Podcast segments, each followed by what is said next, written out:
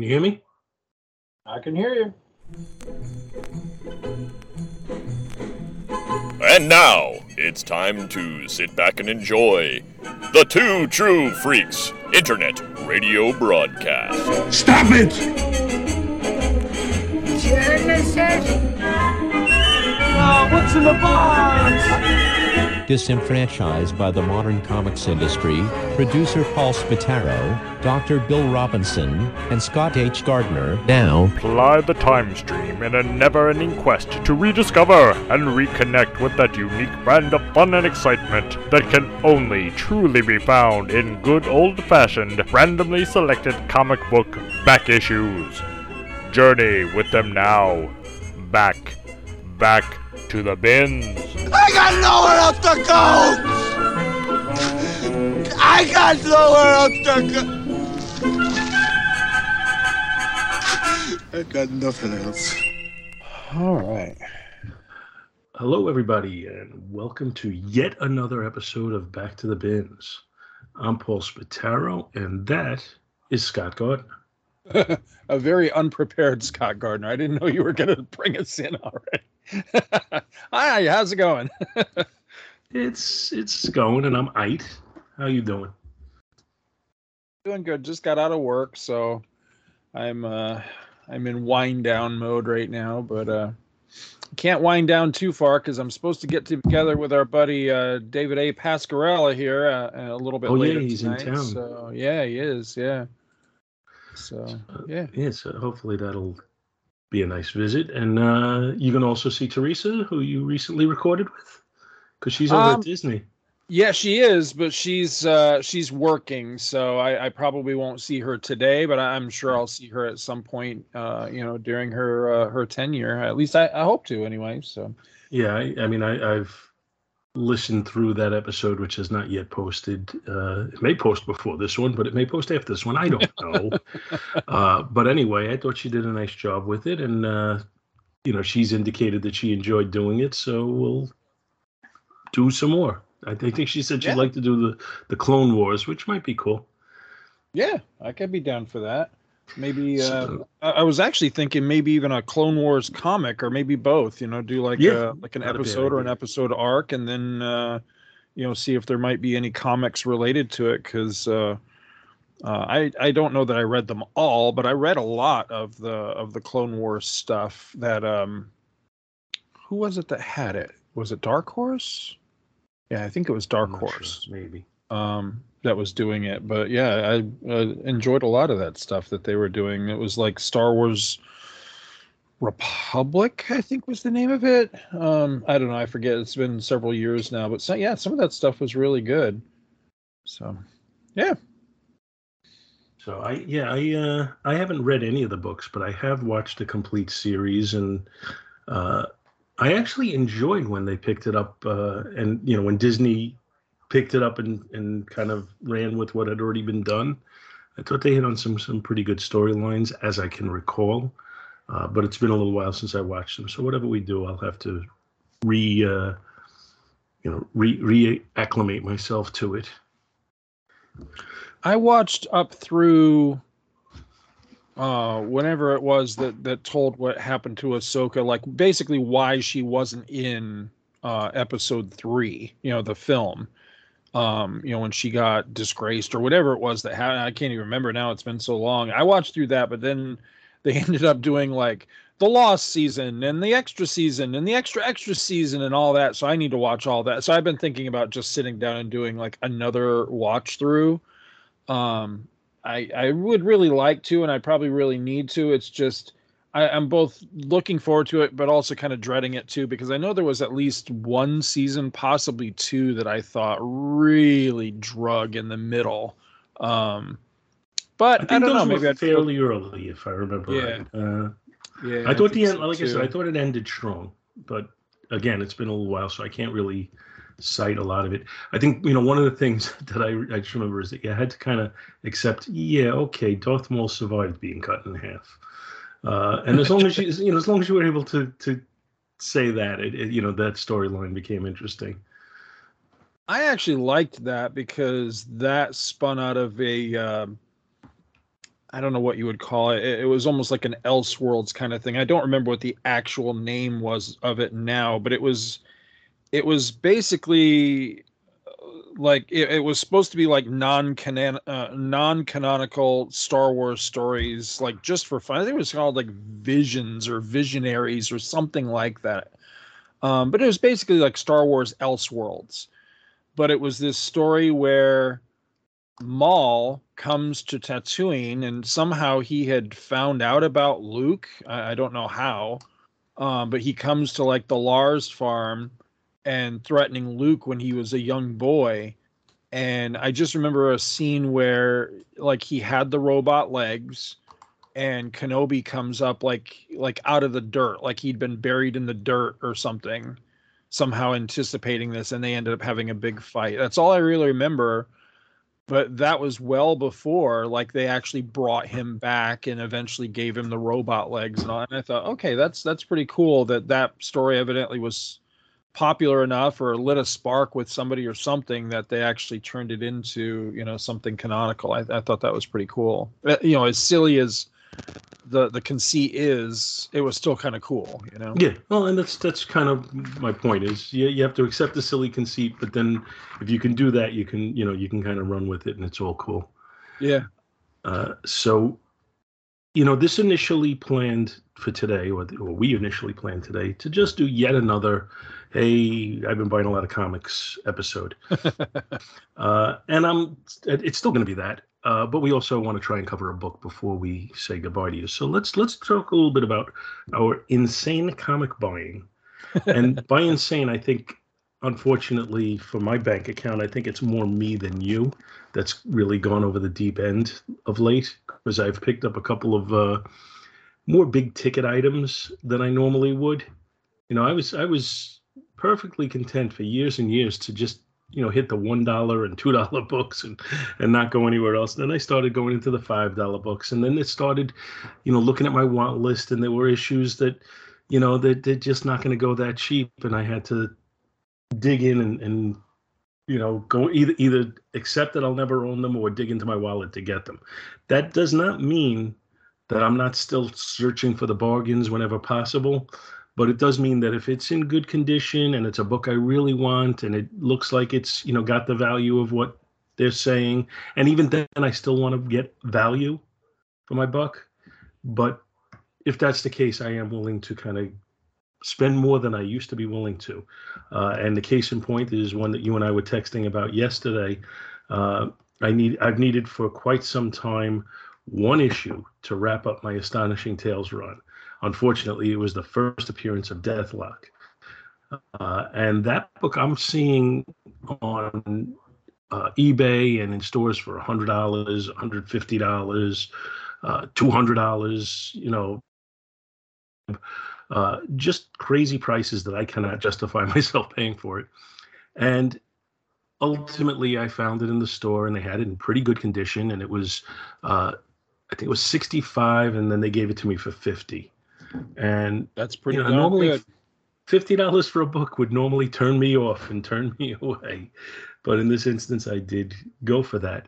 Uh, another one on Free Comic Book Day, uh, one that I've been searching for forever, uh, and I can never find it for a decent price, was uh, Fantastic Four one twelve, the, the thing Hulk battle that we've talked about so many oh, times. Oh, right, yeah. And and that was the only issue. You know, my, my run of Fantastic Four, or, or my goal for that run, is issue one through issue three hundred. That was the only issue above issue one hundred that I still needed to at least have that solid run. Uh, and I kept looking and looking and looking, and I just could not find it at anything even close to a decent price when I could even find it. You know, a lot of times I couldn't even find the damn book. Uh, and then on Free Comic Book Day, I saw it in the bins, and it was... Uh, I believe it was ninety dollars and forty percent off, you know, because it was Free Comic Book Day. And I was like, okay, uh, you know, it's kind of, it was kind of like, I can take the plunge and buy this, or I'm just never going to have this book. So, so I took the plunge and I bought that. So now, you know, my issues of the F F I need are, you know, much, much lower uh, in number. Uh, but all I think I think my first run, my first issue in my solid run, I think, is somewhere around issue ninety, uh, and from there to three hundred, I have the solid run. So I'm looking for the earlier books, which are going to all be pricier. But I'm, you know, every once in a while I'm able to find one of those, you know, lower, not not you know, not pre-teen books or anything, but lower numbered books, you know, in the in the sixties and seventies, for, you know, five to ten dollars, which is not crazy for those books at all. So I'm just going to keep searching for the bargains and, you know, look what I can look what I can find. Uh, I've since I've gone insane and started buying all these books, I, I've closed out a few series that I was looking for. Uh, and just one of the things I've become fixated with of late is I've kind of been on a Kirby run. I've wanted to get the Kirby issues from uh, his D C early seventies run with, you know, with the Fourth World stuff. And I've wanted to get, you know, his his Marvel later stuff, you know, when when, when he was writing his batshit crazy books. So I didn't even realize that it was a big deal. Uh, two thousand one, A Space Odyssey, I was missing two issues, which I didn't even know I was missing any. And then I realized I was. Uh, and I was missing two issues. And one of them was the first issue where Machine Man appeared. And, and you know, I kept seeing that for what I would say stupid prices, just because I didn't think it was that key of a book. But I'm seeing it, you know, for twenty-five dollars, thirty dollars. And I'm just like, I'm not paying that for for a two thousand one A Space Odyssey book. Uh, and I ended up finding the two issues I was missing in a two dollar bin. So, like, I was very happy with that. So that's closed out. As that's I said, awesome. I, I closed out Astonishing Tales this week. Uh, I also closed out last week uh, West Coast Avengers, although I still need an, one of the annuals. Uh, a, a little while back, I closed out Beware the Creeper, which is just kind of a favorite for me. Uh, I managed to get from all the uh, the cheaper bins uh, the twelve issues of Fantasy Masterpieces, and by cheaper I mean like three dollars and less. Uh, there's the twelve issues of, or I believe it's eleven issues of that, and then issue twelve is Marvel Super Heroes with uh, the first issue of Captain Marvel. I was yeah, I was just gonna ask that, that. I knew I was thinking that that turned into another title, but I couldn't remember what it turned. Yeah, okay. Yeah. So then, then, then that got me fixated on Marvel Super Heroes, and not the reprints with the Hulk and Submariner, the Tales to Astonish reprints, right, but the ones that had original content, which is pretty much issue twelve through twenty, I believe. Uh, and I had, I've had issue twelve forever, uh, which is it's a key book, and you can't get that one cheap anyway. So I'm what, what is that one? I... That's the introduction of Captain Marvel. Oh, that is Captain. I was thinking thirteen was Captain Marvel for some reason. Well, thirteen comes up in this conversation, though, because my good friend Scott Gardner was recently at a uh, comic sale and found me a copy of issue thirteen oh, for three dollars. Scott? Okay, yes. I'm one number off on everything, because I was thinking thirteen was the first one and fourteen was the one that I got you. So I'm one number off on everything. Yeah, fourteen was a Spider-Man issue, and I recently found that for like five bucks. Uh, there's a Medusa issue, which I found for two dollars somewhere. There's a, uh, what's it? Phantom Eagle or whatever it is. Uh, right. That that's another one I found cheap.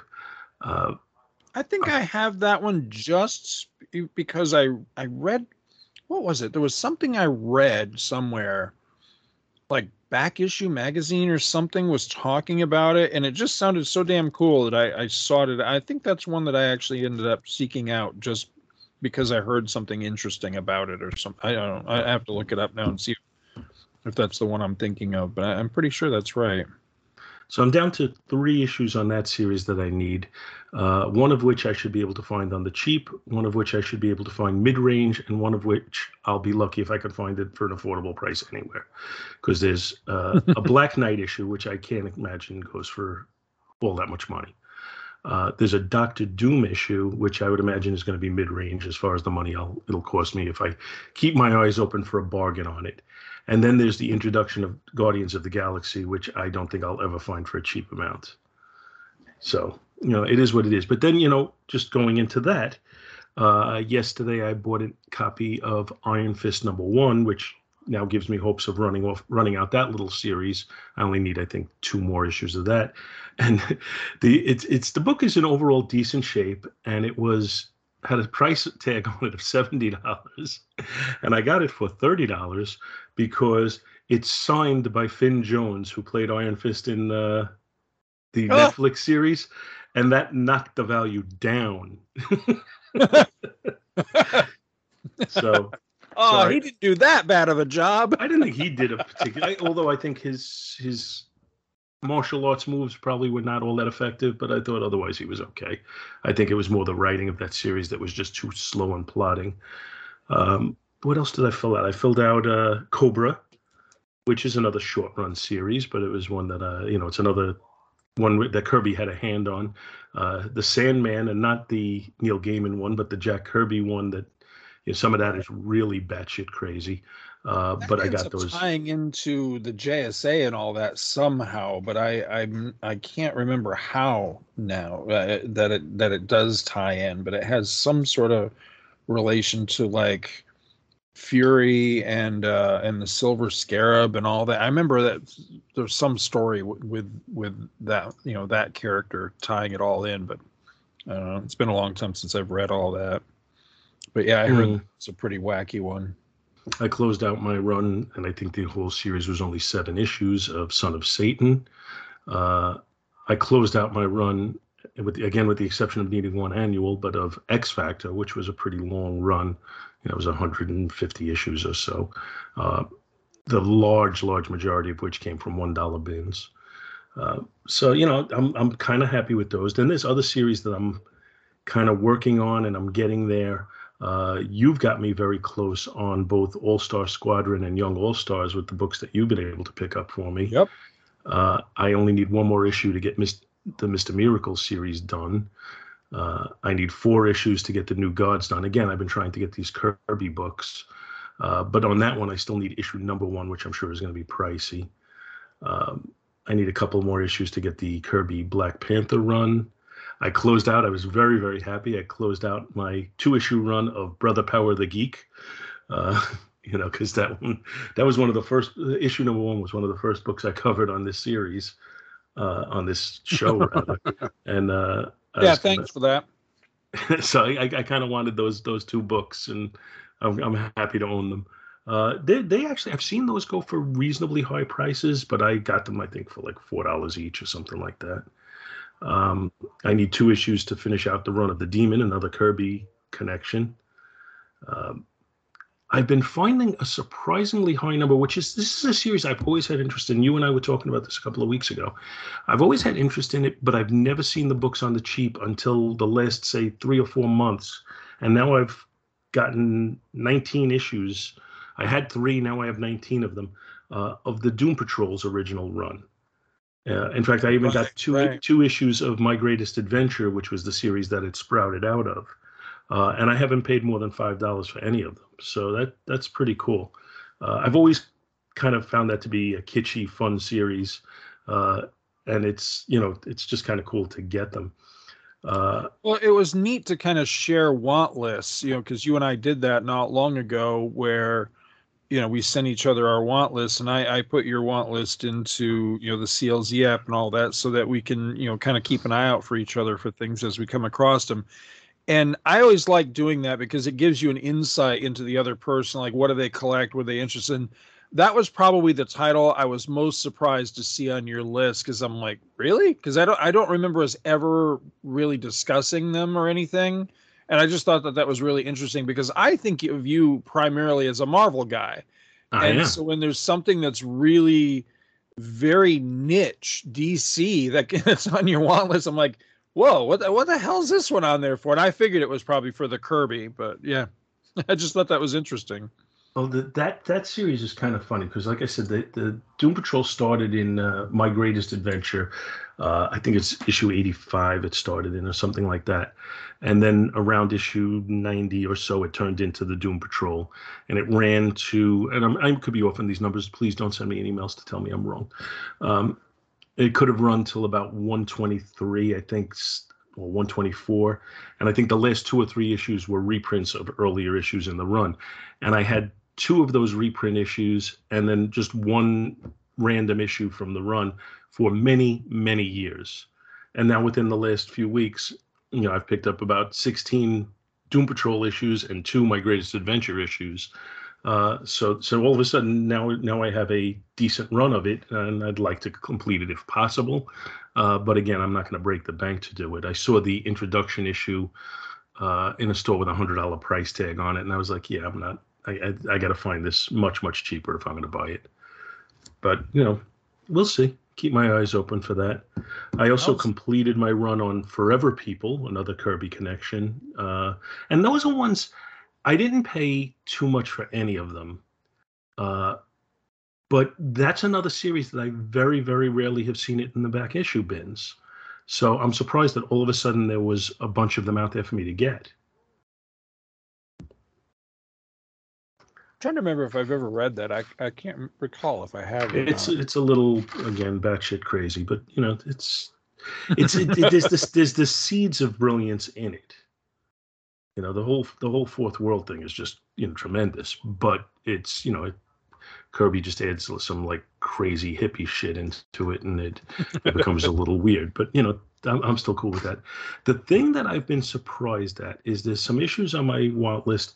Uh, I've been able to, little by little, I've been getting a lot of the later issues on my want list. And by later, I usually mean, you know, the late eighties, early nineties for my wants. And I've been able to find a lot of those in the one dollar bins. And little by little, I'm filling in most of those holes. But there's a couple of series that I need very, very little to close them out. And I'm a little surprised that I've had trouble finding.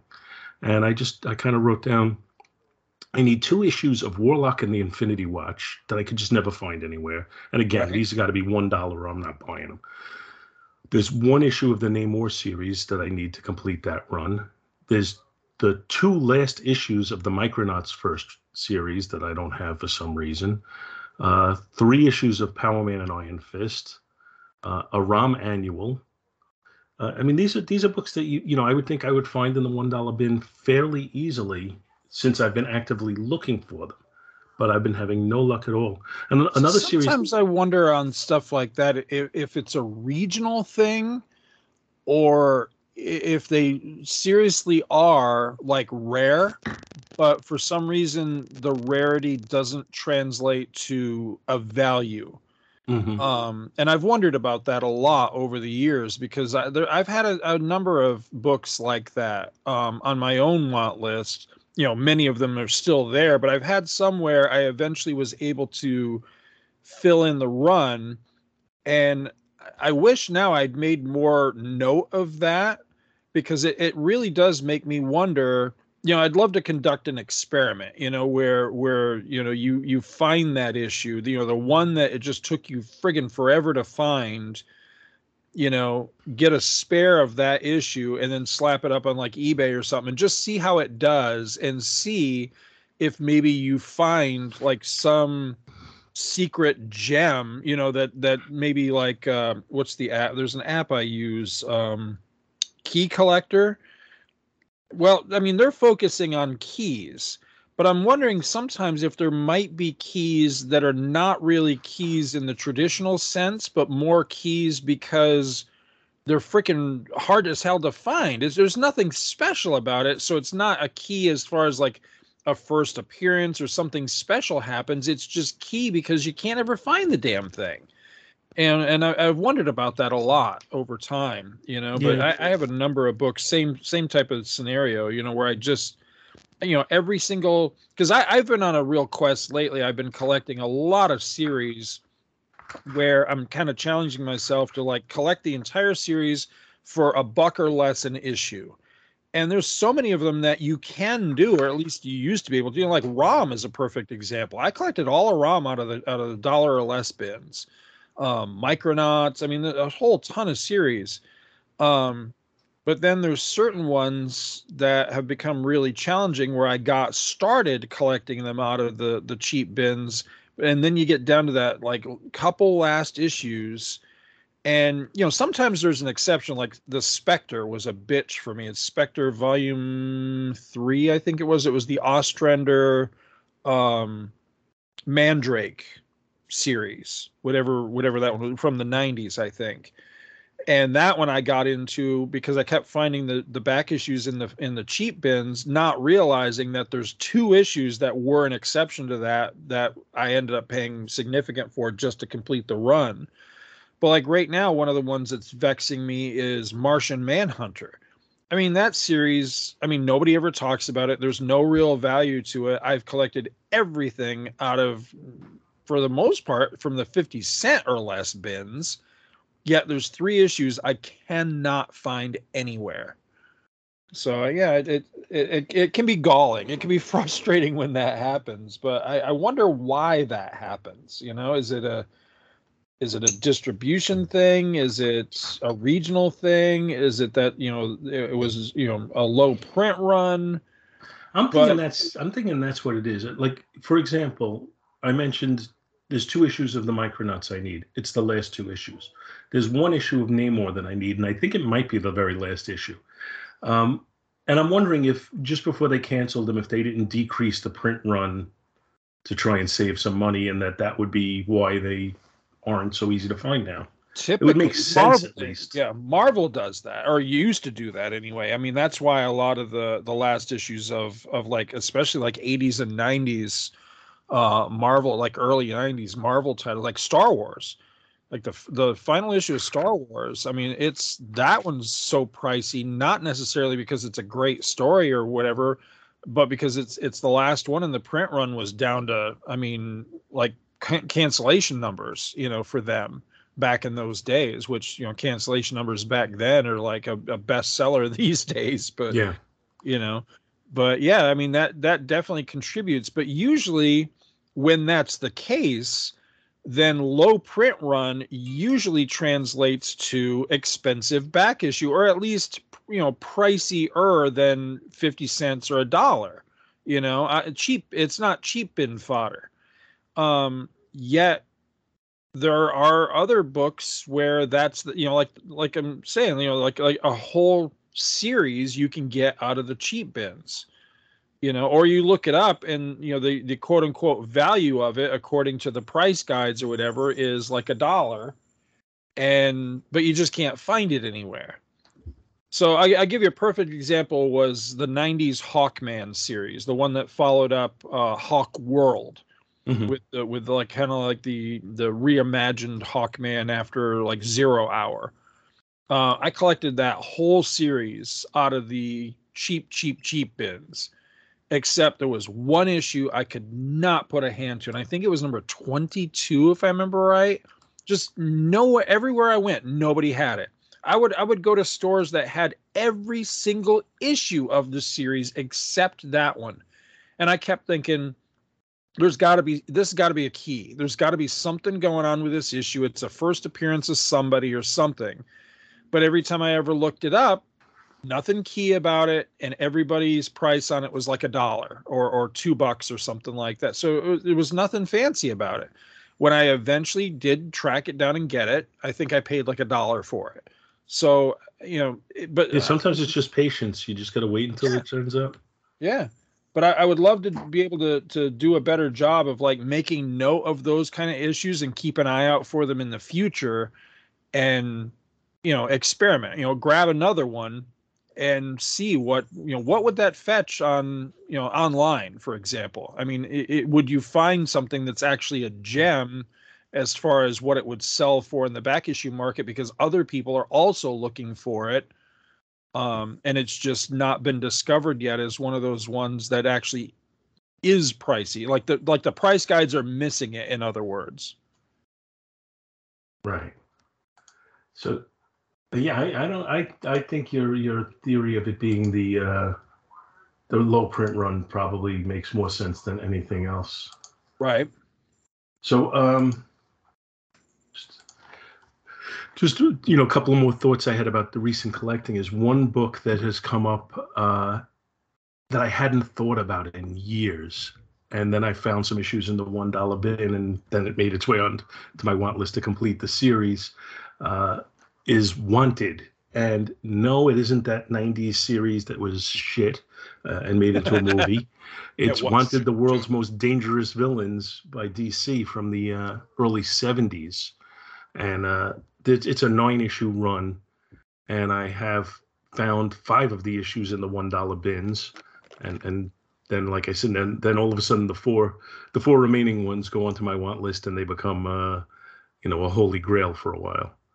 Uh, but that's that's to me was a fun series that I, I would like. You know, it's all reprints and stuff, but it's still. I was just going to ask if that was all reprints on that. I couldn't remember. And then just digging in, in bins once in a while, you know, you, you find these occasional what I consider to be gems. Uh, you know, for the, for years and years, again, oh, well over thirty years, my earliest issue of World's Finest was issue number one sixty-eight, which is the August nineteen sixty-seven issue.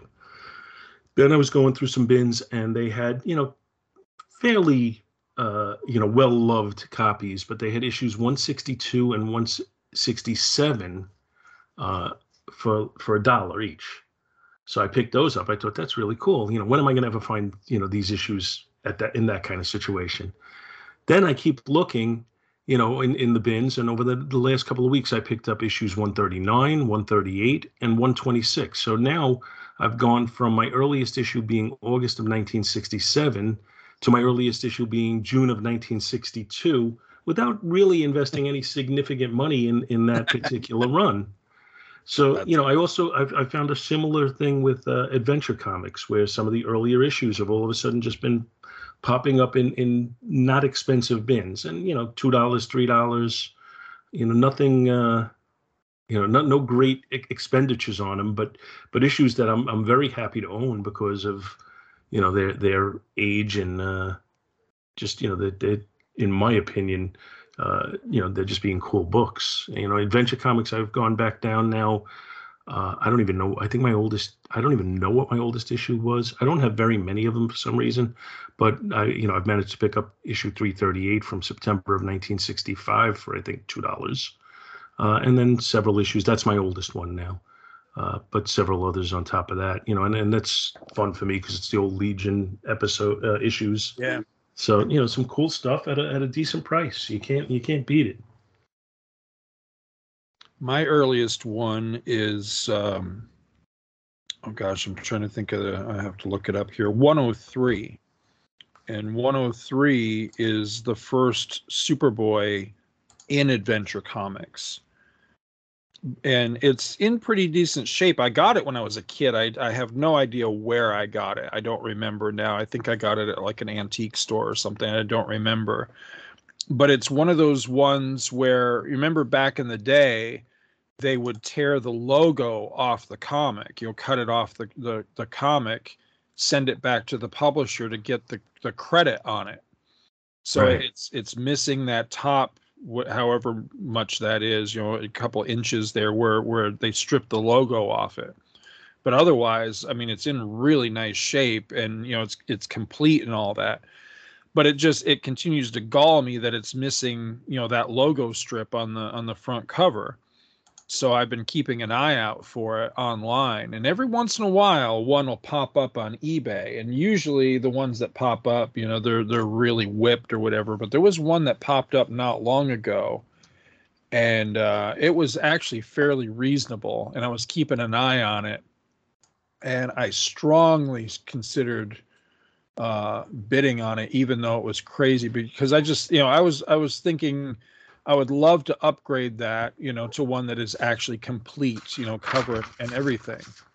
Mm. Um, I forget now what it ended up selling for, but it, it was actually fairly reasonable, you know, as as those types of things go. Um, but I, yeah, I, I didn't, I didn't end up pulling the trigger on it. But I, I was, I was sorely tempted, because I was, I just kept thinking, you know, I'd just turn around and sell the one I've got, and, you know, would probably be able to make most, if not all, of my money back on it. Um, so I don't know. I'm, I've been keeping an eye out just to see, you know, if there's one that comes along and I'm able to snag it. But um, yeah, I, I don't know. I'm, I've still been fairly cheap with my spending. I, I, I'm like you, though. I, I have ventured a little bit more expensive and a little a little bit deeper lately than I normally do. But for the most part, I'm I'm still a cheap son of a bitch when it comes to uh, the back issue buying. Because there's there's a few issues of uh, of Justice League of America, you know, the original series, that are vexing me right now, that I, you know, I could get them, you know, I could go right now and get them for ten bucks each, but it's like, I'm not spending ten bucks each. I'm spending six dollars is my limit. That's it. If I can't get it for six bucks, I don't need it, you know? That's a so song we've sung so many times that you set a price in your mind and you shouldn't go beyond it. And of late, I've been stretching that price in my mind and spending more. um, and I think, you know, as as I've filled in the cheaper books on my list, you know, when when when I look at my want list, say, for series like, well, we'll go with Fantastic Four, which we already talked a little bit about.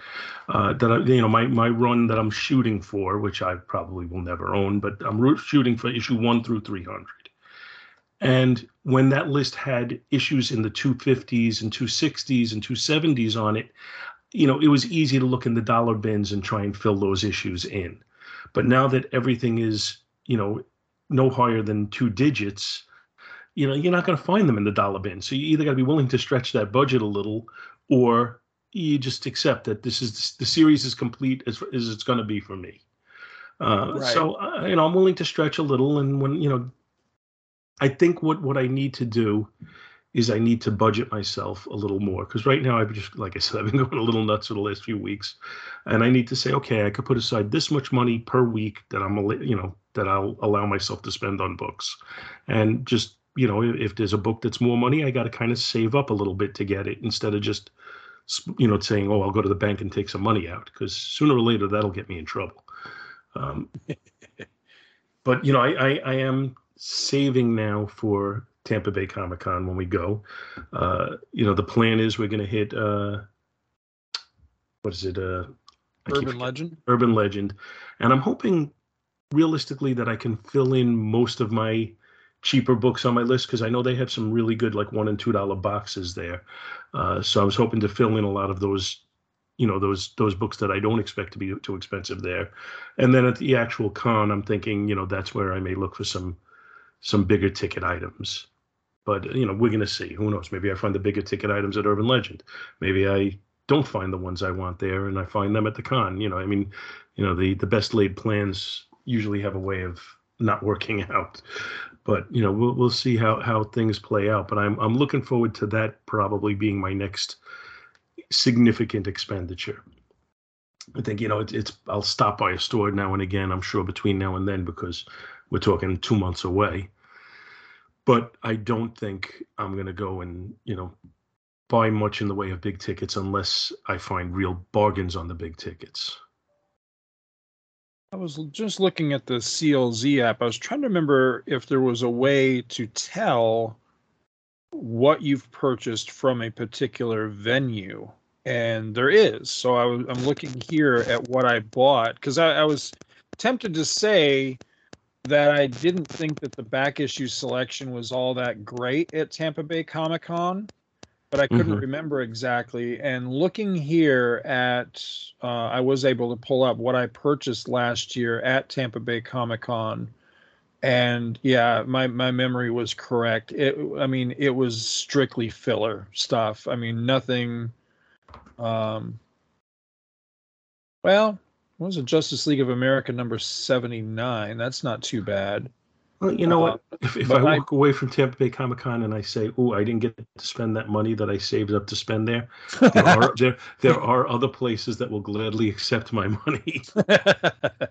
Exactly. I'm exactly. not, I'm not, cons- I'm, you know, I mean, I'm hoping to find some really good buys, but if I don't, you know, uh, I, there's one store in particular I've been going to, in, in, you know, of late that they've, They've been pretty good as far as having some, uh, you know, some key issues at reasonable prices. You know, the, you find it a reasonable price, and then when you bring it to the register, if you're paying cash, they chop a little bit more off the price. That's cool. Uh, yeah, so you know that that that works out for me most of the time. But I've still been spending stupid money, and I have to stop. Now, here's a question for you. Are you finding time to actually read all the comics that you've been acquiring lately? You know, it's it's it's it, it is a kind of a, a dopey thing with me though, that uh, a lot of the times, especially when I get one of these key issues, like the uh, that's let's just say that Fantastic Four one twelve, it you know it looks to be in pretty good shape, and the last thing I want to do is spend you know significant money on a book and then. And then bring it down in value by wearing it out. On the other hand, I've often talked about these, you know, I've been against the whole slabbing thing. And, you know, you do want to have the book to to kind of go through. But when I picked up these key issues now, I've been doing the self-slabbing. Uh, I had posted some pictures on the web on our uh, Facebook page where I've been buying these slabs to protect the better books, and they are reopenable, so they're not, you know, you're not locking them up forever. And I'm not giving uh, which goes C G C money to give me a, uh, a a rating that they're doing just to cash in on my greed. Right. Um, so I, I like that issue. I got that. I brought it home. I took it out of the bag. I paged through it. And I have the book digitally anyway, and I have it in other forms. So it really was a matter of I want to own that book. It wasn't that I need to sit there and read that book. Uh, so I, I did page through it, and I looked through it, and then I took it, and I slabbed it in my self-slab. Uh, and, and it's now in my – I have one box of those self-slabs. I actually have one real slabbed book, which, again, it, it grates on me that I even bought a slabbed book. But it was uh, Forever People number one, and it was on an auction, and I can't remember exactly, but, you know, like I, I had seen issues of it going for like one hundred dollars, one hundred twenty dollars, some crazy amounts like that. And there was this slabbed one, and it I think it had a five point oh rating or something like that on the slab. Uh, and I bid like thirty bucks on it, and then I got it. So, oh, wow. Excuse me. So, you know, when, you know, it's like I'm I'm I'm anti-slab, but I do have a slabbed book now, and I'm not, I'm not going to crack it open because again, I have I have it in other forms anyway. So right. I, you know, I'm glad to own it, and and it, it's I, you know I have that complete run now. Uh, but you know, so some of the issues I am reading, and some of the issues I'm not, and some of the issues I think you and I have fallen into the same category that it's like okay, once I complete this run, then I'm going to sit down and read all of these. And the question is, will that ever actually happen? Right, right, yeah. You know, so that, that was that was more what I was what I was asking because I don't know why at this point I bother getting so stinking excited when I finally do complete, you know, hunting for something out of the bins, and you know, then I've got it, and I'm so excited and everything, and then I, you know, I bag them, I board them, put them in the box, and then it's like immediately I've forgotten about it. And I really, I'm I'm going to make a more conscious effort here in the future to actually start spending more time reading the damn things because I'm spending all this time and money and everything else running all over the place, acquiring the things, but then I'm not actually enjoying them the way they're meant to be enjoyed. I mean, I enjoy owning them, but I got to thinking, does this make me any better than these slab assholes? You know, if I, if I'm all I'm doing is is collecting them and then sticking them in a box. Then I'm doing basically the same thing that I bitch about with these people doing, just in a slightly different way. So I need to start making more time to actually read all these books, you know? So that's that's going to be my big focus from, from here on out is, is trying to make a little more time to actually blow through some of this stuff and make it worth all the all the time and money that I've spent to acquire them, you know, so it's not just amassing them, it's enjoying them as well, you know? Yeah, but I, you know, I think, I don't think it's, it's totally the same as the slabbing of the books, though. I, I do think there's a difference. Uh, and, and you know, in, in its own way, it's like stamp collecting. You know, you don't have to sit there and, and read the stamp. Uh, you, you, you know, you, you get you you want to get the full collection. And you know what I've been finding lately? I find that I enjoy sitting, like if I'm sitting waiting somewhere for, you know, we have a reservation and we're waiting to be called and we're sitting at, you know, in an area. And I, I enjoy opening up my C L Z app and then just going to the series where I have whatever number of books, and then just flipping through the covers in that of yep. the books that I have. Yep. I find myself doing that a lot lately, especially yep. since I've added a decent number of good books to my my collection in the last year. So that app's got some really cool features in it too, because I, I like going in and playing around with the different statistics in there. You know, like, you know, what what's the collection you have the most of? You know, what character do you have the most of? You know, that sort of thing. So I like playing with those different features as well. So yeah, that that's a cool that's a cool upside to a a large collection is, you know, looking at the different statistics and all. But um, what have you been reading lately? Uh, you know, it's, it's also, I'm drawing a blank. I, I was reading some West Coast Avengers. I was reading some early, I, am, I am illiterate. I just uh, look at the pictures. I was re- I was reading some Avengers and some West Coast Avengers books. Uh, you know, it's funny because I had started my West Coast Avengers read through with the goal of I really want to read the Byrne run on it because I hadn't I, I've never read the entire thing. Uh, and and even what I did read from that was years and years and years ago. So I really don't even remember many details of it. Uh, and, and I've gotten right up to the cusp of that. And then I just keep getting distracted and pulled away from it. So I, I have like one or two more issues and then Byrne comes in. Uh, I, I'm also kind of jumping back and forth a little bit with the Fantastic Four. And I'm jumping into like three different spots. I'm jumping into like early issues from the Kirby Lee run, not too early, like around, you know, starting in like the forties or fifties. Uh, and then I find myself going over to Byrne's run there. And then I find myself going into the much later issues that, you know, we've covered recently on uh, our Thing Hulk retrospective and stuff. So I'm right. kind of jumping all around that series a little bit, and I'm not getting too deep into any of them yet because I just keep jumping. Uh, you know, it, it's unfortunate that lately I just haven't had as much free time to read as I would like. Uh, you know, by the time I get home from work and we have dinner, we do a couple of things, and then I sit down and I can open up the, you know, open up my iPad and start reading.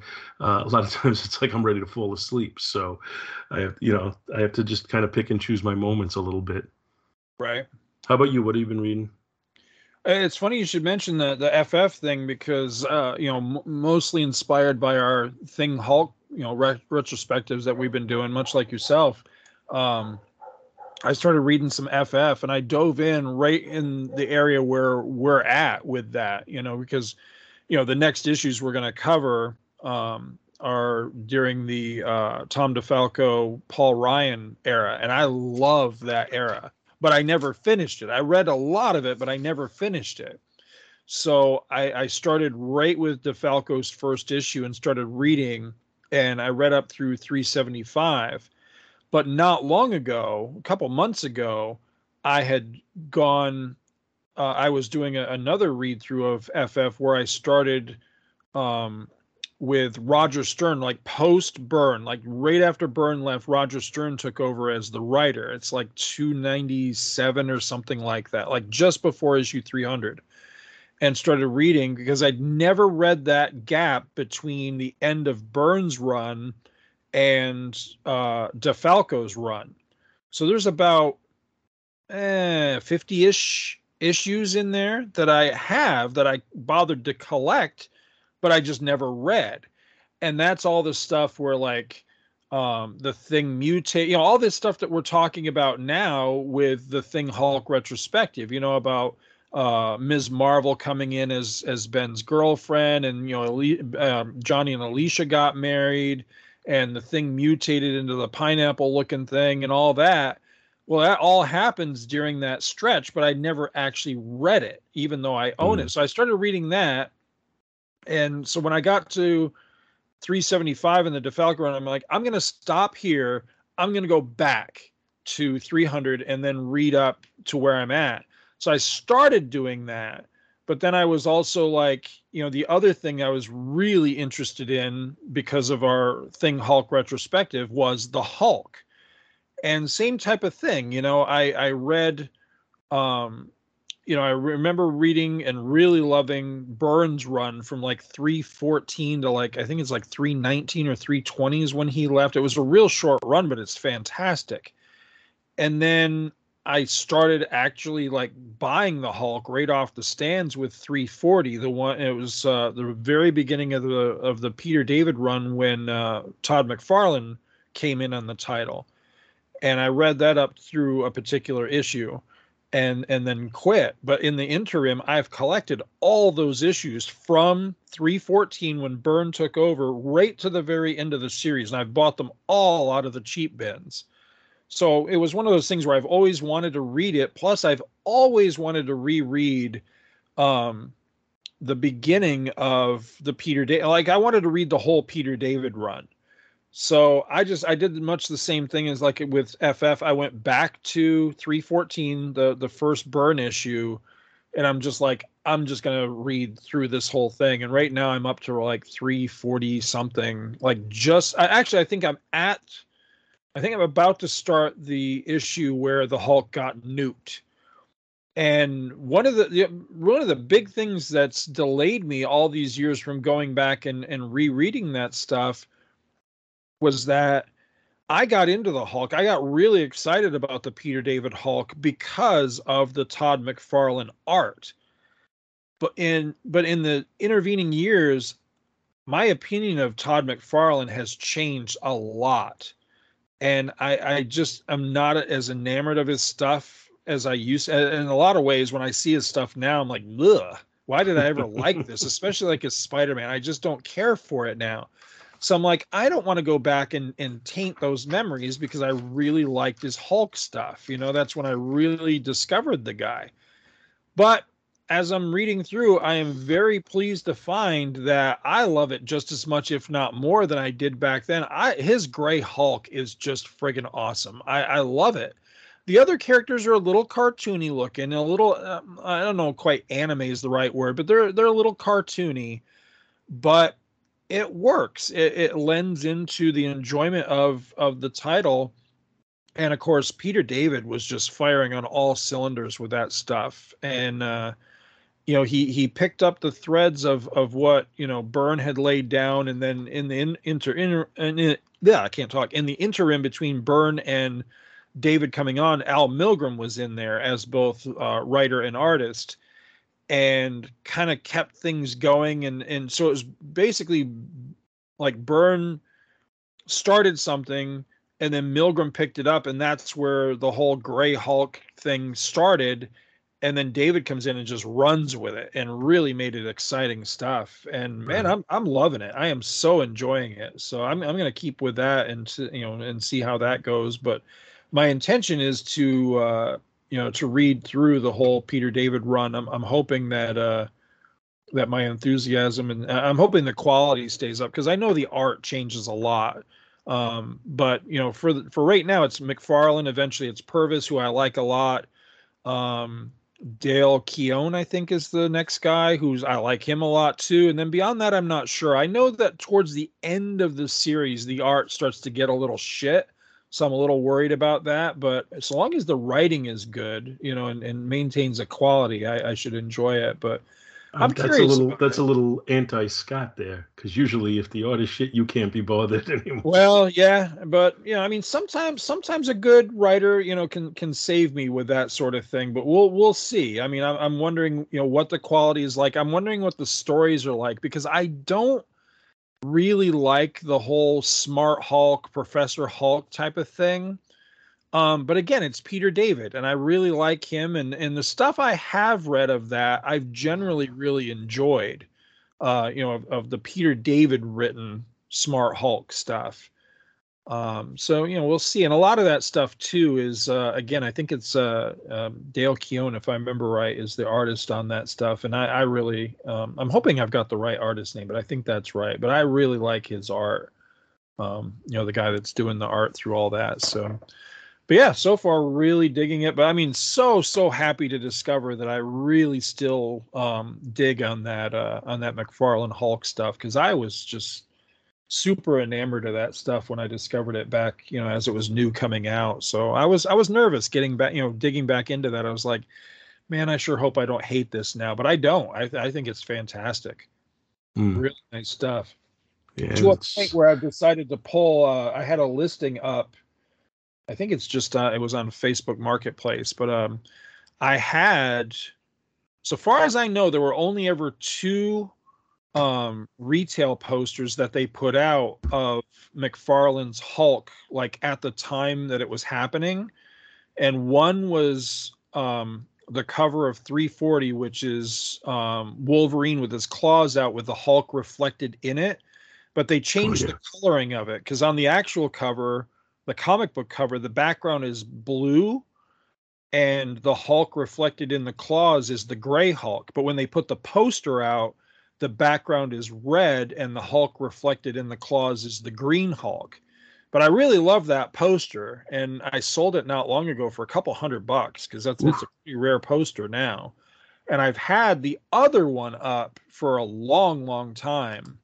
Um, And just discovering that I, I still love that stuff so much, I decided to pull the listing, and I'm I'm going to get that poster framed and put it back up on the wall at some point, because I really, really love that poster. So, but yeah, it's it's good. I'm having fun with that. But that uh that uh DeFalco um Ryan stuff.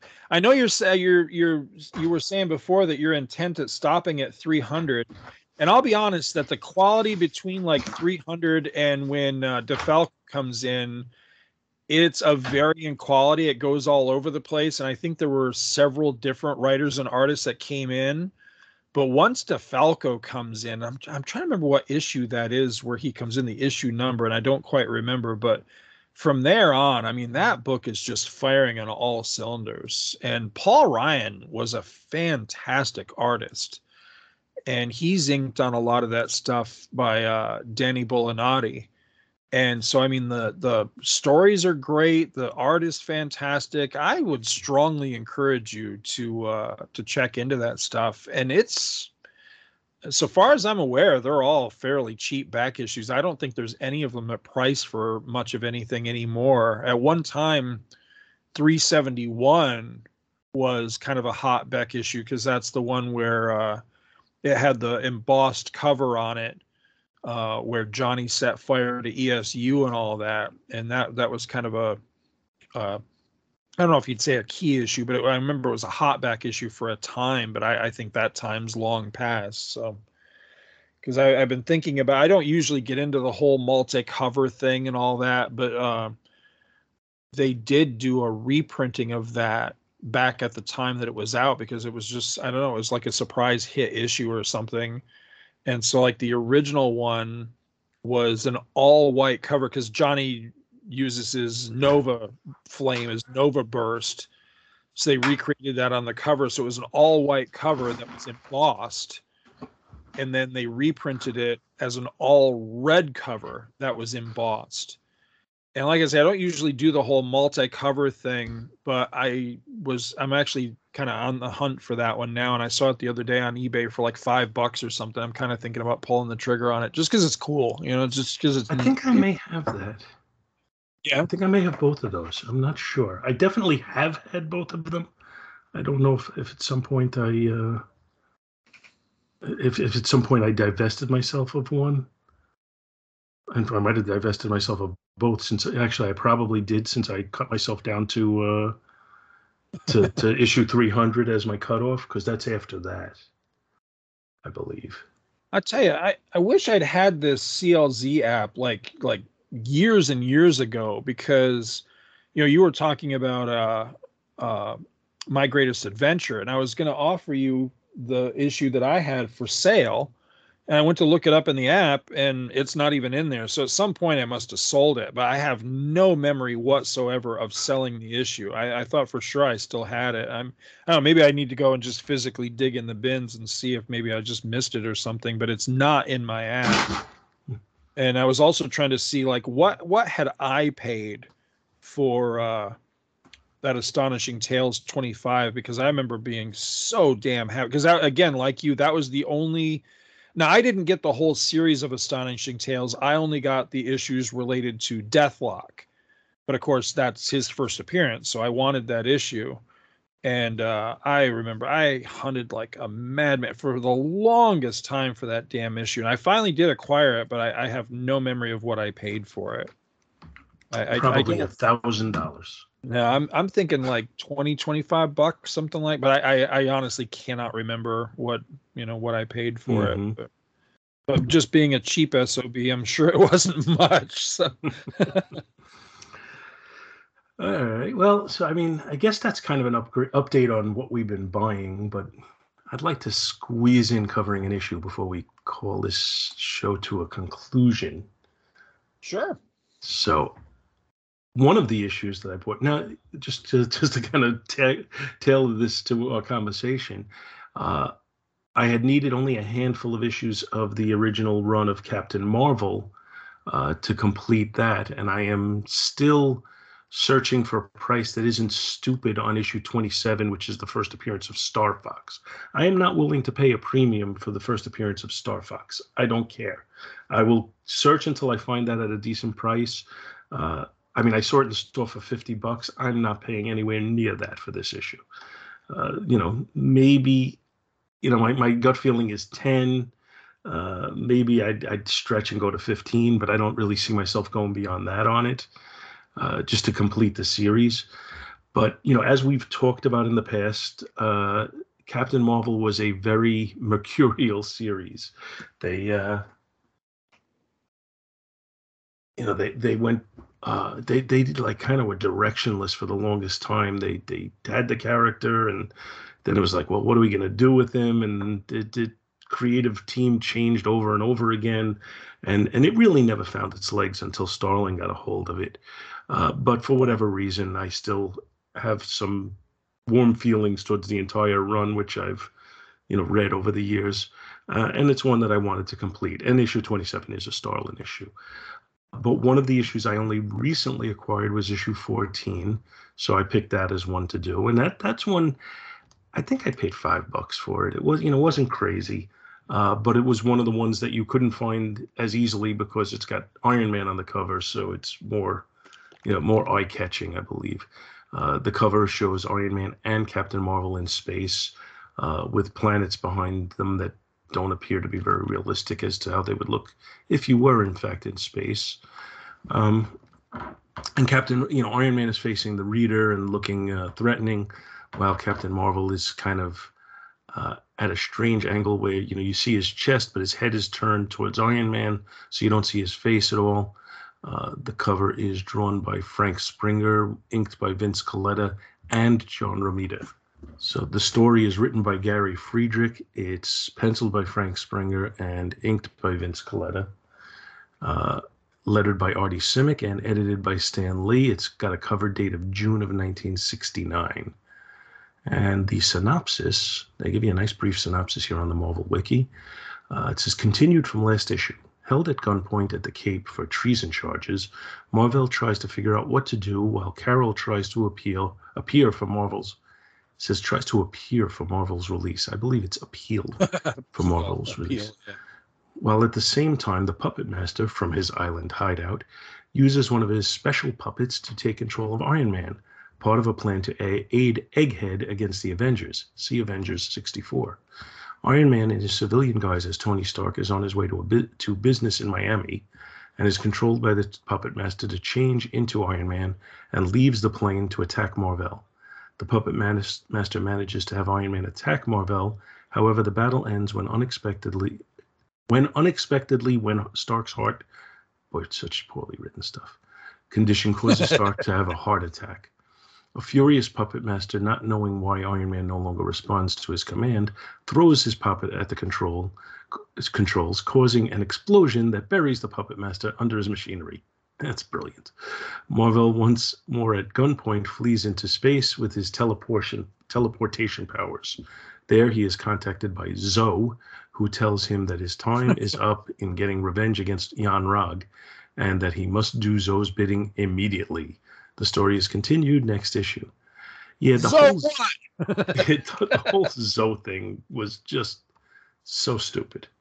Um, again, I have a, a warm spot for these books, but the reality is they're just not good. So story-wise, because they just didn't know where to go with this character. It really is what it comes down to. Um, I, you know, I, I looked through this book. I really like the art in it. Uh, it, it's got a strange character model for, for the Puppet Master, yes. uh, which I believe was not, this wasn't the only place where that was his character model. I think, uh, you know, he had appeared. I think that, that this story kind of went over, uh, again, it was a crossover to the Avengers. I think there was something that was going on in Tales of Suspense as well, and maybe even Tales to Astonish with the Puppet Master and with Egghead. And uh, I think Krang is somehow involved.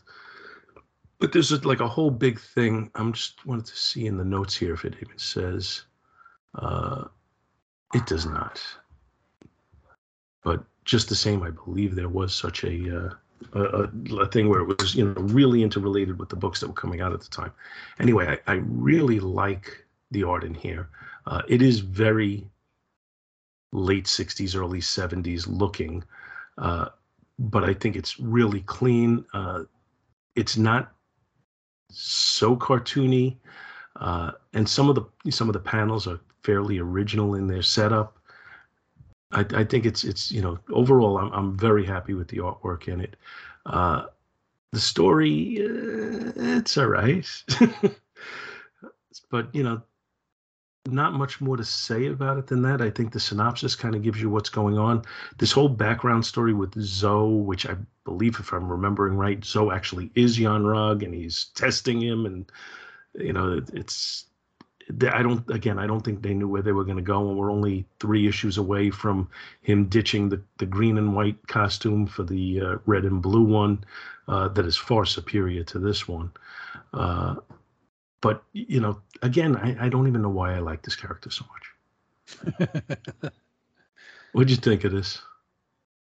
Um, this is one of those type of things that really worries me that I have like early onset Alzheimer's or something, because I just read this entire series not that long ago, and I had absolutely no memory of this issue whatsoever. It, it, and honestly, I, I can only think it's got to be because it's just, it's kind of shit, and it's just completely forgettable. Um, I don't hate the art, but it's wonky as hell. Um, now, I do think that, strangely, I, I think... Uh, Vinnie Coletta, I think he does a really good job here of mitigating some of the eccentricities of, of Frank Springer. So it's not as, as wonky as Springer can be sometimes. Um, but it still does, does have a bit of wonk to it here and there. I mean, there are some really good looking shots and some good looking panels and stuff. Um, But it's just kind of serviceable, you know. I, I don't see a lot of it that's that's terribly dynamic or what. You know, the the um the the fight's a little static. Um, I mean, a lot of it's a little static, but there there are there are a few shots that are pretty decent. But overall, it it didn't make much of an impression, um, you know, artistically. And then the story is just kind of dopey. Well, but I'm not going to argue with you on the story. But the, all right, so is this supposed to be the same puppet master? Like, this is the stepfather of Alicia puppet yep, master and all?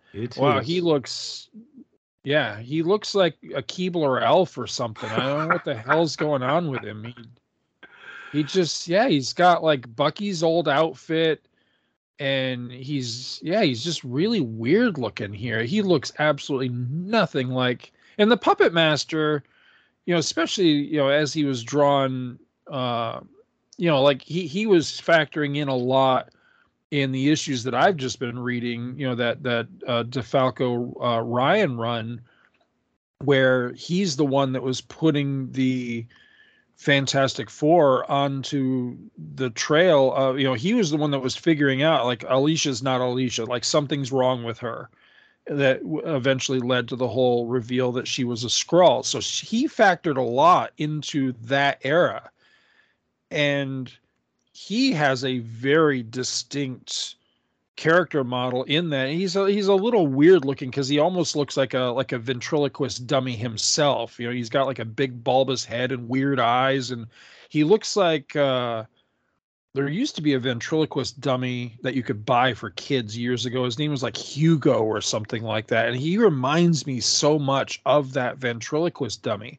So he has a very specific look.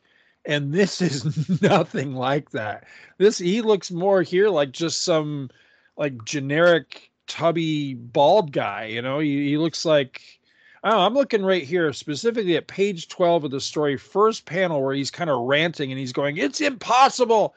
And I'm looking at it going, this almost looks like the Kingpin squeezed into like a Keebler elf outfit or something. It just, I actually love that panel. He looks ridiculous. Yes, he does. But I get a kick out of it. I, I I really like, I'm going to tell you, I really liked the I like the splash page, although I, it's not especially dynamic. I just think it's a cool shot. Uh, gives me like a Day the Earth Stood Still feeling with the giant robot behind him and everything. So I just thought that was kind right. of cool. Um, I think the actual fight sequence between Captain Marvel and Iron Man is fairly well done. The uh, this the, the page where the Puppet Master throws the Iron Man doll into the uh, thing and it explodes, I think that's cool just because it's so atypical. Uh, the layout of it, you know, it's got basically it's three panels and they're re- all very, very strangely cut up. Um, and I, I like the outer space shots at the end of it. I thought they were really yeah, well done, yeah. with the exception of the stupid rainbow thing with the words on it, because just what the hell is that? You know, is is is the way he's looking at it, it it's you read in this book as if he's actually reading these words in front of him, right. as opposed to, you know, a big disembodied voice saying it. So I don't like that particular choice, but otherwise I, I really like all the outer space stuff that they have in here. So I, I was actually kind of enamored with the artwork because I think overall, uh, to me, it was the artwork was fun. Uh, I think you may be onto something that, and it's so rare that we can give him the positive take, but I think you may be onto something that Vince Coletta actually improved the penciling in this book. Uh, yeah. I would love to see the the pencils before he got to them just to kind of confirm that, but that's the way it looks to me, that he really might he really probably cleaned up a lot of what was there, uh, and and made it, you know, much much more pleasing to the eye. So I'm I'm not in total disagree. I'm not at all in disagreement with you as far as how the penciling is overall. I just think it's a your mileage may vary situation where I just got more pleasure out of it than you did. Right. Now that but story, shot, batshit crazy. That shot, and I think, now I'm looking at this from a scan, obviously, but I think this was actually in the physical book. This is probably a two-page splash, but page nineteen, the shot of Marvel just kind of hanging in space right there as he's looking at a uh, what what the hell is that? A black hole or something? Um, That's a great shot. I really like that. Now, it's very obviously Coletta in the way that it's kind of shaded funny. It's got that kind of like almost like it like a, looks like it's shaded in pencil or something. Mm-hmm. Uh, but that's still a really cool shot because I like this look for Captain Marvel. I, I always liked the, the Kree outfits. I always thought looked really neat. And I was really glad to see that they adapted them into, um, you know, the M C U when they, you know, they did the whole Kree storyline and all that in Captain Marvel. But I thought that I, I just think this is a really cool look. Like I like his later, you know, his later look, you know, with the red and blue and the, you know, he had the perm and all that, but this is, this is a very cool, like, you know, science fiction-y look. And I, I really like that. He didn't really get the perm until Pat, until Pat Broderick got him. Right. Uh, But, you know, I, I I don't disagree with you again. I think that the original green and white costume is very, very cool as a soldier's uniform. As, you know, the Kree Army with all of these these uniforms. I think it's really cool, and I, I agree. I'm glad that they, they worked it into the Marvel uni- uh, Cinematic Universe. The later costume, I think, is much more, you know, lends itself much more to a superhero. Um, yeah. So, so I kind of like that for the individual. I, I would hate to see a, an army of people wearing that particular costume, uh, you know, whereas I do like this one. The Nova costume, I'm thinking, is more interesting in that respect because I think it's a very cool superhero costume and a very cool soldier costume. Right. So right. It's, it's, it's, you know, it's interesting to take it from a, uh, you know, the choices that they made and why they made them. Uh, and I'm pretty, you know, pretty comfortable with, again, this being the soldier's outfit. I like that they did it the way they did, that, uh, you know, they introduced this one first and then he advanced to the other one. So this way they have the, the ability to use both, uh, you know, in, in their various stories and stuff. Uh, but I do, you know, like, again, as a superhero costume, I definitely prefer the later one. I think it's, it's, it lends itself to more dynamic, uh, looks. I'm trying to remember how he how is he billed on um you know what, I'm gonna look it up real quick here on Marvel Super Heroes. uh thirteen is it twelve or thirteen is this uh, twelve is his first twelve one, is the right? First one. Does it say Well, I guess just the fact that it is, you know, he's debuting in Marvel Super Heroes. So I was going to make the argument that I think he, he started initially, he's supposed to be a science fiction character as opposed to a superhero. But just the fact that he's debuting in Marvel Super Heroes kind of puts the lie to that. But I, I, I can't help but wonder just the way the story starts with him being, you know, from an alien race. They're here on a scientific mi- or like an uh, almost it's like more, more like more like a spy mission. So, yeah, like a like a yeah, like an invasion spy mission type of thing. I, I just I'm thinking that the intent initially was more of let's get more sci-fi into Marvel Comics, but because that just doesn't really seem to be working, then they basically make him into a superhero, and and you know thus the need for for a more superhero-y outfit than than as opposed to a soldier's uniform type of thing. I don't know. Does that theory hold any water? I, I think I think you're kind of right. I think uh, you know I th- I think it makes sense that they were trying to do it as more of a science fiction concept with the invasion, and he's a part of the advanced guard coming in to scout out, you know, what this planet has. And then from there, they went into the superhero motif. And then the interesting thing is when the series finally really started to click, it was Jim Starlin kind of doing both, combining the superhero with the science fiction. Right.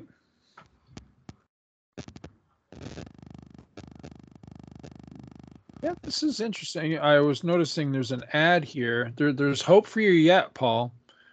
So on What's page uh, after page eighteen, the ad page after page eighteen, the, the page where he's looking at the words in the sky. By the way, just the fact that these rainbow colors are not in Roy G. Biv order just hits that whole uh, uh, what do they call that? The um, ugh, shit. Now I can't think of it. I just ruined my own joke. Never mind. Moving forward. But on the ad page uh, after that, one of the ads uh, under the comic book, new list, new low prices. The next one under it says, you can have a He-Man voice. There you go. Send today for free booklet. All right. Is it too late? Can I do that?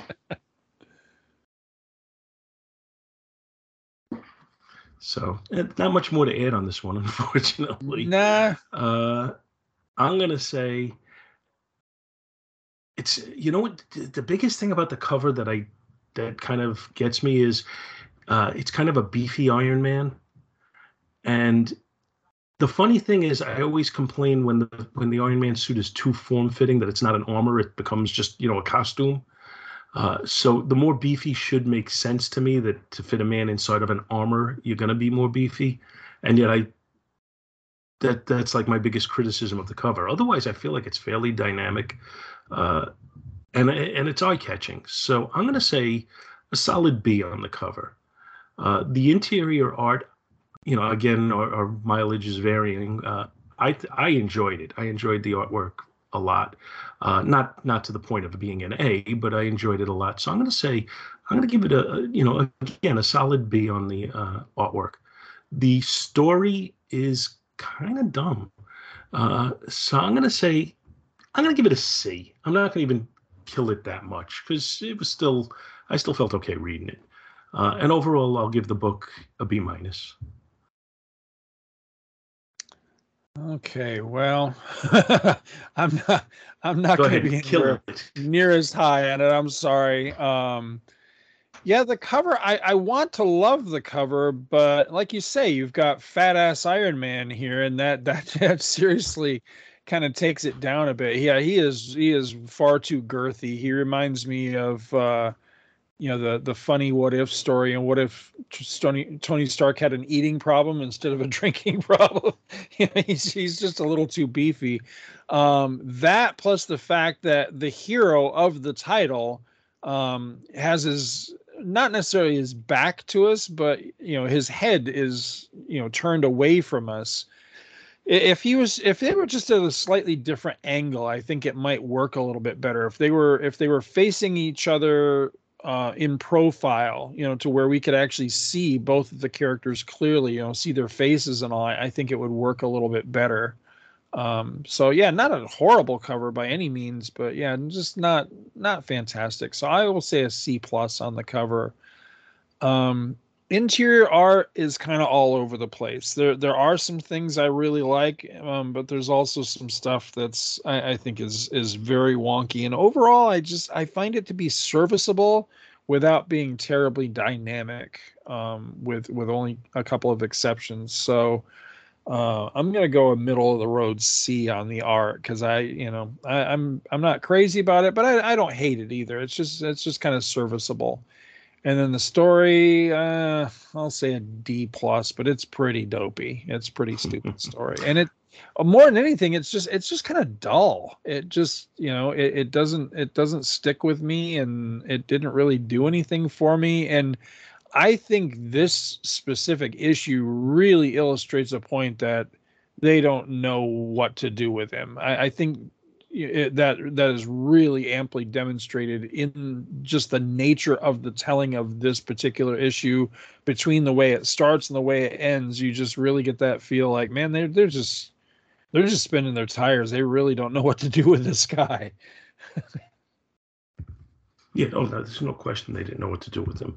And then they went into, you know, they kind of made him into a play on the D C Captain Marvel with, you know, with Rick Jones, right. And, you know, almost the, almost kind of the Shazam uh, motif.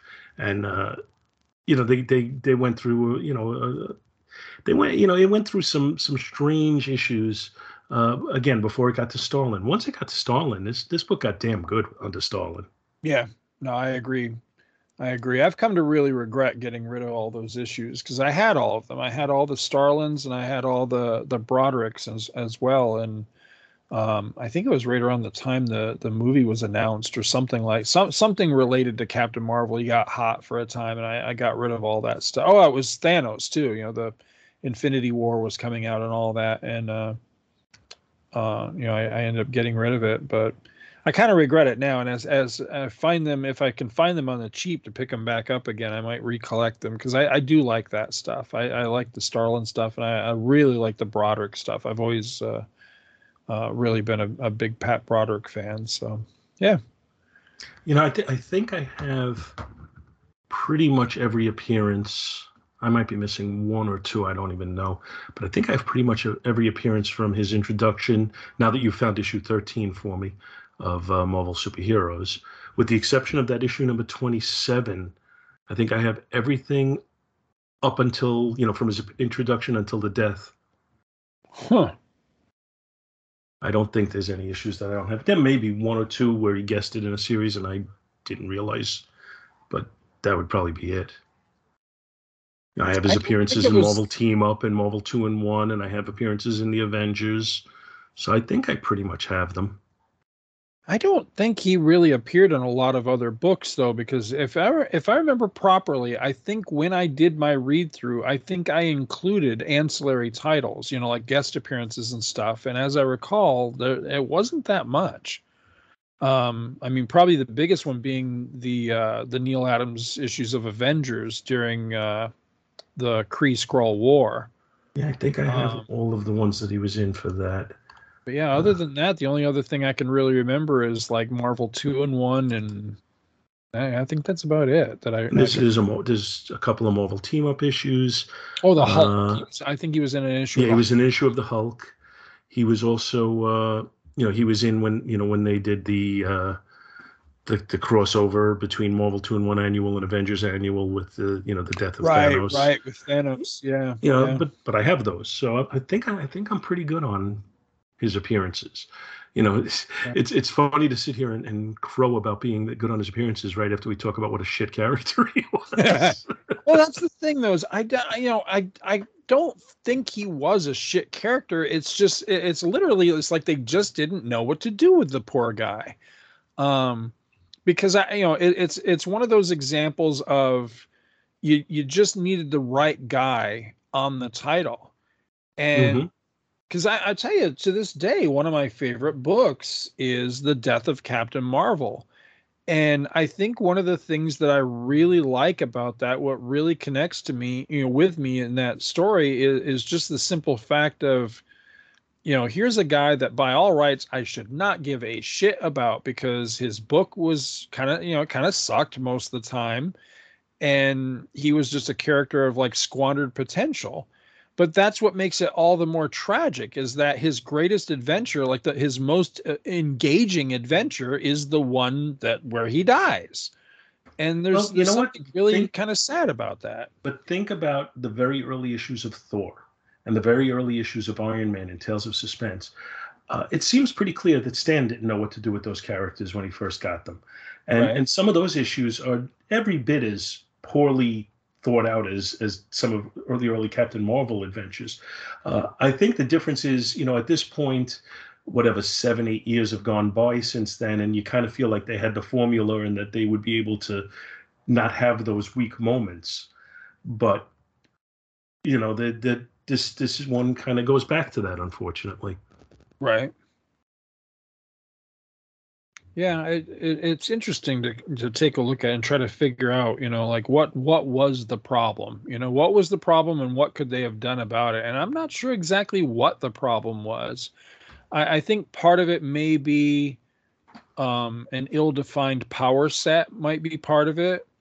Um, I think a part of it, too, was, you know, still trying to bring some of the old baggage of his background and his origins and everything, while simultaneously trying to do a one eighty and and go in a different direction, and, and never completely like cutting off all the old stuff that didn't work.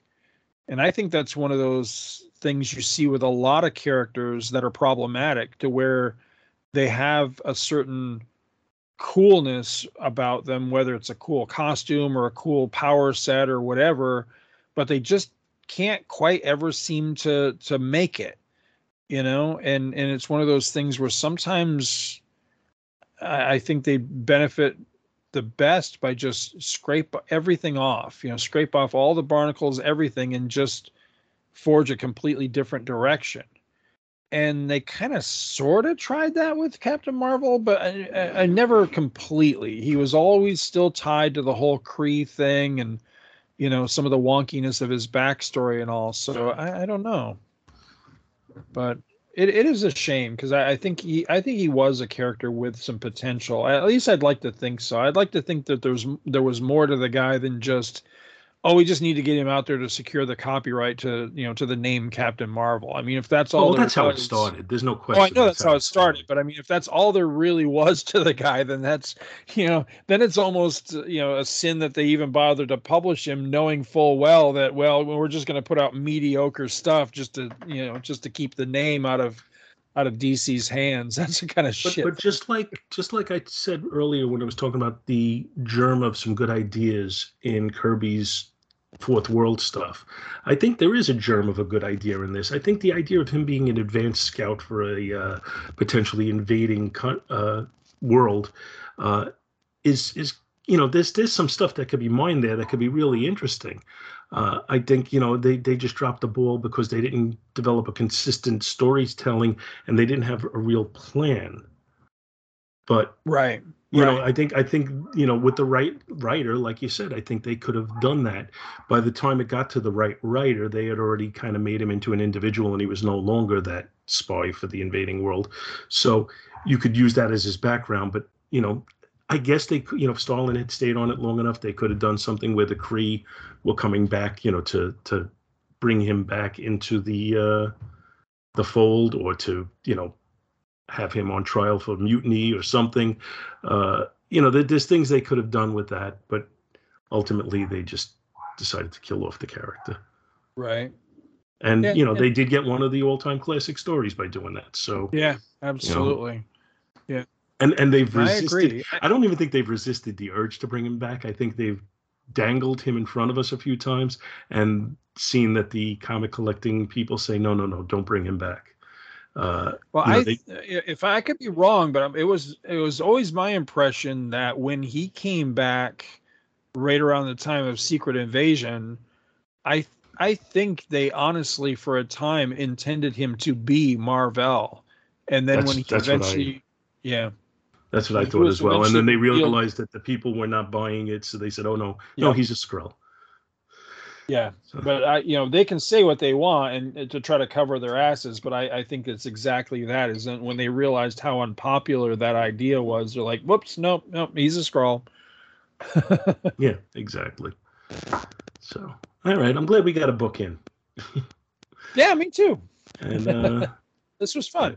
Yeah, I hope everybody enjoyed the comic collecting talk slash book review, and uh, we'll catch you next time. Bye-bye. Thank you so much for listening to our show, and we hope you'll continue to join us each and every week for more good old-fashioned comic book back issue awesomeness. You can contact Back to the Bins to leave feedback, comments, questions, suggestions, and criticisms via email at bins at two true freaks dot com or by joining the Back to the Bins group on Facebook. Back to the Bins is a proud affiliate of the Two True Freaks Internet Radio Network, which you may find at w w w dot two true freaks dot com. Two True Freaks is a registered trademark of DiManzo Corp of Milan, Italy. All rights reserved. Please take a moment to stop by the two true freaks dot com site and check out their many other fine podcasts, won't you? Thanks, and we'll see you next week. You didn't say goodbye. No. No, I'm not. Because I mm-hmm. don't want to go. I want to stay. I want to stay, stay, stay. Stay, stay.